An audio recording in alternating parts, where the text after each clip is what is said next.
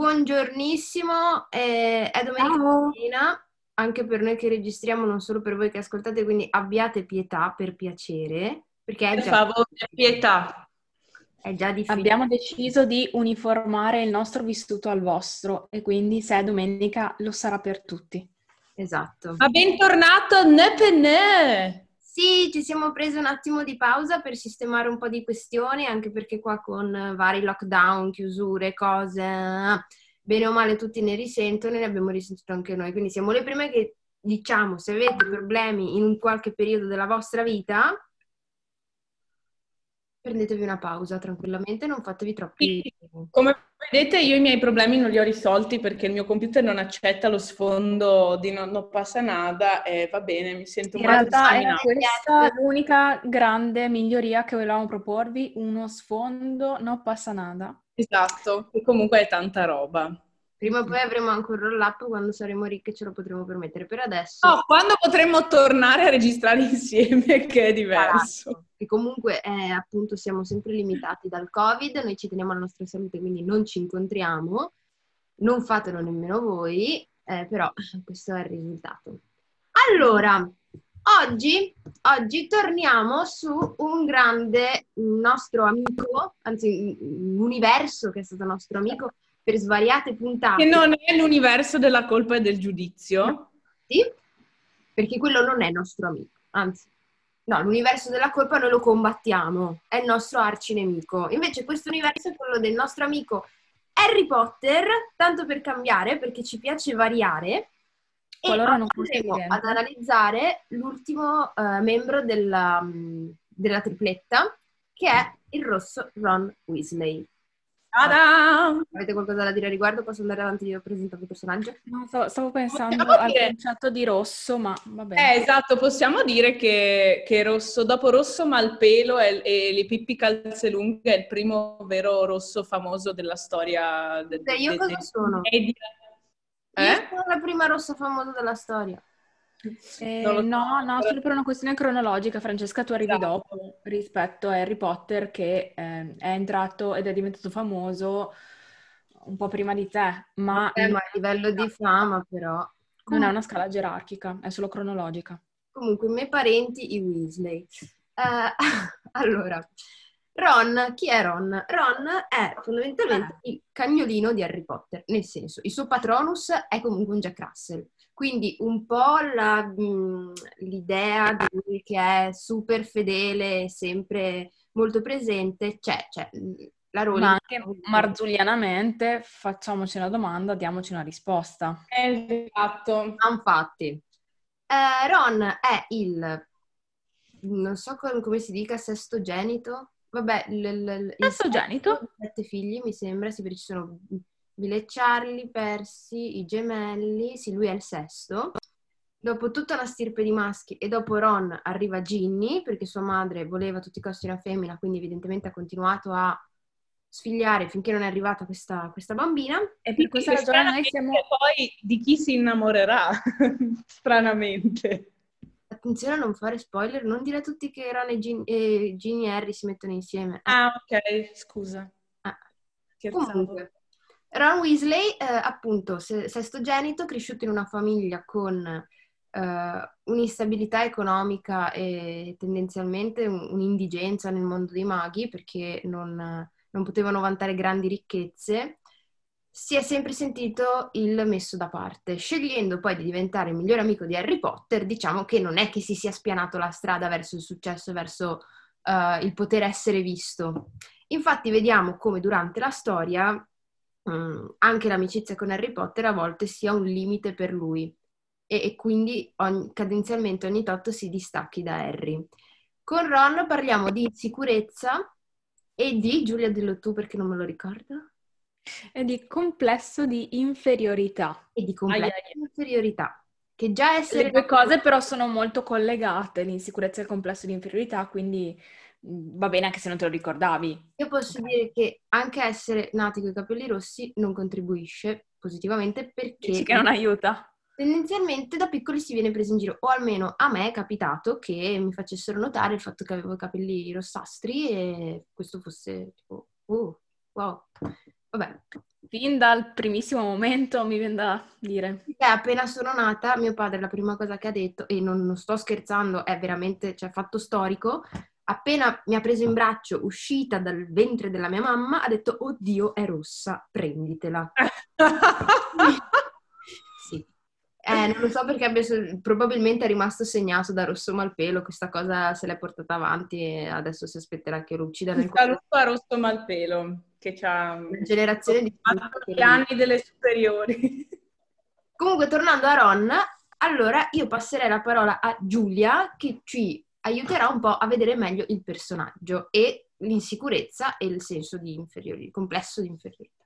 Durissimo, complesso. Proprio. No, ma tra l'altro vogliamo ricordare, eh, scusate, che i due personaggi che abbiamo già analizzato, cioè Harry ed Hermione, non è che siano tanto meglio. Quindi eh, uno con, ehm, visto Francesca, di dove ne abbiamo parlato di Harry Potter? Nella abbiamo puntata... parlato, non passa nada?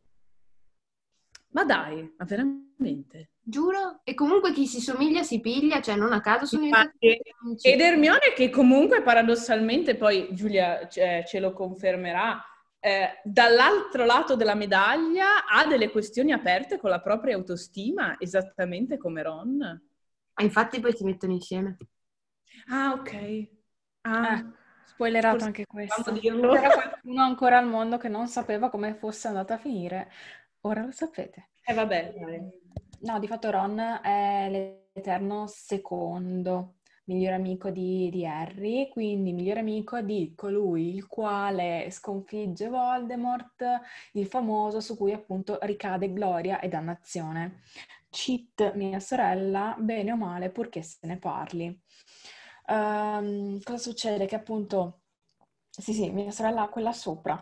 E, ehm, Ron soffre di insicurezza e l'insicurezza la, la vediamo come la condizione abituale e continuativa di mancanza di fiducia in se stessi, nelle proprie capacità e questo appunto si traduce nei vari film e chiaramente nei libri che vi consigliamo di leggere ancora prima dei film. Ehm, porta un'irrisolutezza di atteggiamenti o comportamenti, alcune volte in effetti effetti eh, Ron sembra quasi superficiale. Um, ma in realtà la sua non è superficialità, ha difficoltà nel prioritizzare le, le cose, uh, perché molto spesso, non avendo un'alta considerazione di sé, um, la persona insicura si lascia prevaricare o sminuire non solo da chi incontra, um, cheat, tutte le, le, imprecazioni che Malfoy gli, gli lancia proprio perché facente parte della famiglia Weasley, ma anche perché um, l'insicuro mostra generalmente un atteggiamento sottomesso uh, e ha un'idea, un ideale di eh, come dovrebbero essere le cose fortissimo, talmente forte che non gli permette di stare sul punto e con il focus su quello che accade nel presente. Uh, e questo però crea ancora più inadeguatezza perché ecco non riesco a fare le cose e allora vedi che sono realmente una merda come già pensavo se necessario mettete pure un bip su merda ma continuerò a dirlo merda merda merda Va bene. E, No, no, è accettato, merda, non, non lo vedo. Grazie. E però nello stesso tempo è un essere umano come tutti noi che coltiva grandi sogni di gloria illimitata, di riconoscimento. Nello specifico, nel primo episodio um, accade una cosa, Harry e Ron e Hermione si trovano davanti allo specchio. Franci, ti va di, di, di spiegare tu che, che specchio è? Sì, allora, è lo specchio delle brame, che poi nelle versioni successive di Harry Potter è stato tradotto con specchio delle Emarb, che è brame al contrario, ma non lo so. Eh, lì è. Vabbè, sulla traduzione, ragazzi, potremo parlarne. NDT. Ecco, appunto. E fondamentalmente Harry una notte scopre questo specchio in cui rivede i suoi genitori e vede che sono con lui e non capisce. Eh, Dopo porta Ron a vedere questo specchio perché fa, oh guarda, guarda, ti presento i miei genitori. E Ron invece vede se stesso come caposcuola, ehm, campione di Quidditch, tutti che lo amano, tutti che lo ammirano. Scopriamo quindi che questo specchio ci fa vedere eh, quello che vorremmo più di ogni altra cosa e quindi qua vediamo già la differenza. Harry desidera conoscere i genitori che non ha mai conosciuto, invece Ron ha questa fantasia di, di riconoscimento, se vogliamo. Di, di, essere riconosciuto. Di essere visto. E, mm. e, niente, poi lo specchio verrà distrutto, perciò insomma... Basta, basta, basta, non dire altro ma soprattutto un altro momento in cui vediamo la forte, forte insicurezza e il complesso di inferiorità di Ron è durante il torneo Tre Maghi, quando effettivamente il nome di Harry viene estratto mh, dalla, dalla... Oh, come si chiamava? Dal, dal calice? No, dalla coppa. Ok. Um, Harry non aveva messo di sua sponte il nome, ma Ron è convinto che Harry invece abbia avuto la volontà di essere nuovamente la persona idolatrata, da gloria illimitata, riconosciuta. Um, inizia a dubitare non solo del suo amico, quindi della sua sincerità, ma anche di quanto lui, se stesso, possa sentirsi meno capace e da qui appunto il complesso di inferiorità di, di Ron. È una forma di complesso che consiste fondamentalmente nella mm, mancanza di autostima, ehm, connessa a un dubbio, un'incertezza costante legata al sentimento di non sentirsi all'altezza di una uh, determinata circostanza. Molto spesso la determinata circostanza è la vita in quanto tale. Uh, ma poi vediamo anche che appunto tra Harry, Ron e Hermione, comunque abbiamo Harry che è il prescelto, che è quello che avrebbe dovuto uccidere Voldemort, Hermione che comunque è bravissima negli studi, quindi il suo contributo è importante, e poi c'è Ron che non ha particolari talenti, ha... lui è il supporto, poi per carità nel primo libro vince la partita di scacchi, quindi il suo dovere alla fine lo fa, cioè qualcosa alla fine lo fa sempre, nell'ultimo libro dopo essersene andato e aver mollato Harry e Hermione nella foresta di... Boh, mi ricordo, una foresta in Sherwood! Sì, la foresta X. Eh, poi okay. torna ed è lui a, distrugg- a salvare la vita a Harry che stava affogando e a distruggere uno degli Horcrux. Quindi, appunto, vediamo che alla fine, strucca strucca, come si dice qui in patria veneta, eh, lui il suo lo fa, il problema è che non si sente mai all'altezza di riuscire a fare qualcosa e, e quindi sembra sempre che il suo contributo sia comunque mh, parallelo e non utile. Diciamo. Mm-hmm.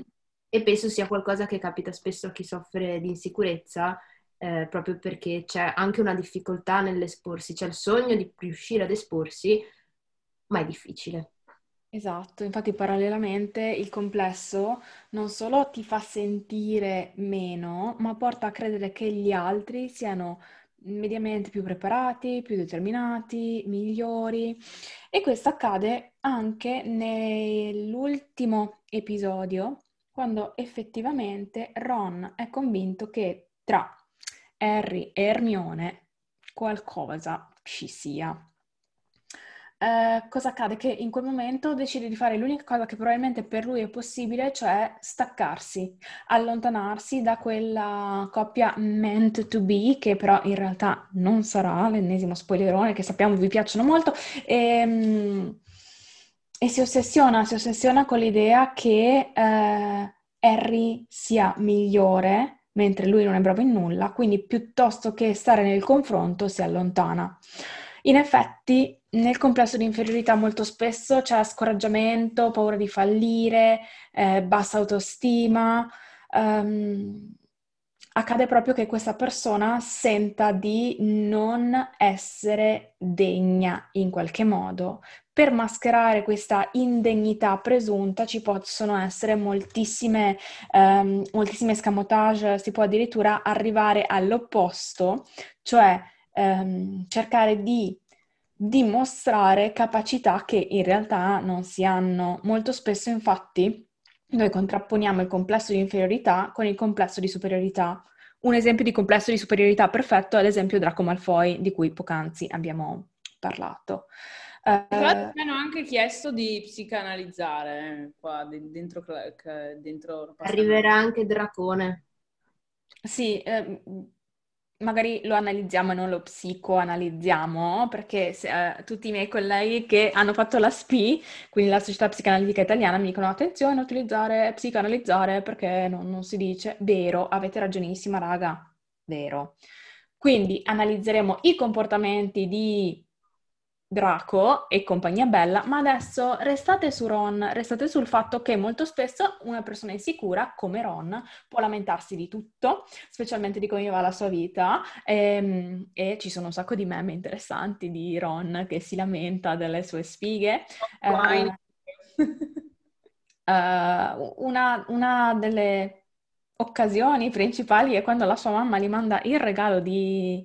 Um, un, in regalo un completo per partecipare al, al ballo, e Ron giustamente inizia a lamentarsi e si chiede ma io come potrò mai risultare umano o, o mago all'interno di questa mise e non, non, possiamo dargli torto in questo caso. Ma non solo, chi, chi, soffre di insicurezza tenderà magari ad avere, a mirare a dei progetti fin troppo ambiziosi di fronte alle difficoltà che questo comporta, resteranno delusi e rafforzeranno i, i complessi persistenti. Ad esempio, sempre Ron, sempre in occasione del ballo, prova ad andare a chiedere a Fleur Delacour di poter essere la, la sua compagna, chiaramente ricevendo un di picche talmente grande che non ci stava nella pellicola vera e propria, mh, ma perché a volte appunto ci sono queste, queste, questi sprazzi di poca aderenza al reale che sono dati appunto dal sentirsi troppo meno, troppo inferiore, quindi devo fare qualcosa di mega galattico per arrivare al livello degli altri. E... Vai, vai, vai, Franci, sì. Allora, ma spicciamente, da cosa può derivare il complesso di inferiorità in una persona e sens- questa sensazione di inadeguatezza? Cioè c'è qualcosa che succede nell'infanzia? È una predisposizione di temperamento? Ok, both, entrambi, nel senso che già Adler eh, nello studio della psicologia individuale ha fatto una distinzione tra i sentimenti di inferiorità primari e secondari e i primari sono proprio quelli dell'infanzia in cui non ci sentiamo sicuri perché cavolo, non siamo sicuri, non abbiamo sufficiente esperienza del mondo. Questo però cosa vuol dire? Che delle esperienze infantili particolarmente difficili possono ehm, creare un complesso di inferiorità e ci sono molte correlazioni anche appunto ehm, tra bassa autostima e estrazione socio-economica dei genitori. Abbiamo appunto detto che Ron e la sua famiglia è una famiglia tendenzialmente in difficoltà economica, con un solo padre che lavora ehm, al Ministero della Magia, quindi probabilmente anche con un minimal wage. È uno statale, ragazze. sì, però appunto con, uh, con, uno stipendio che dovrà sfamare sette figli, la moglie e probabilmente eh, tutti i famigli di casa. Le galline, perché hanno anche le galline. E eh, le galline, stavo dimenticando, finché c'è Punaro però c'è certezze. E... Quindi, quindi, ci può essere questo, può anche esserci um, sempre nella, nella, prima infanzia l'esposizione a un eccesso di critica e di um, depauperamento delle, delle, capacità del bambino. Quindi i bambini... Veramente quanto mi mancava questa parola, paperelle! giusto, giusto.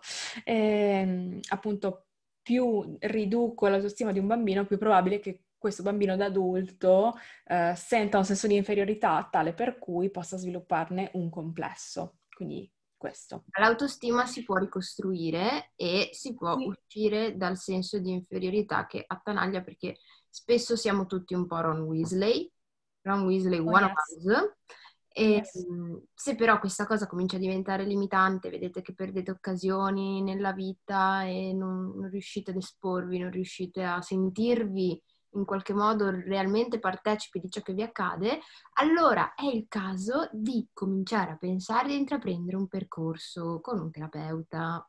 Oh yes, uh, un'altra cosa che vi, vi, posso suggerire da terapeuta in questo caso, ehm, nel complesso di inferiorità c'è una grande, grande attenzione ehm, ai propri difetti difetti, come se la persona non riuscisse più a vedere il mondo in modo ampio, ma avesse la telecamera sempre puntata sui propri difetti. Cercate di vedere gli aspetti positivi dei vostri difetti. Cosa vuol dire? questa mia caratteristica mi toglie cosa, ma cosa mi permette di ottenere? Qual è l'effetto secondario del mio difetto? Esempio personale, eh, come alcuni di voi forse sapranno, sono particolarmente disordinata. Però qual è l'effetto positivo di questo mio, chiamato da altri, difetto?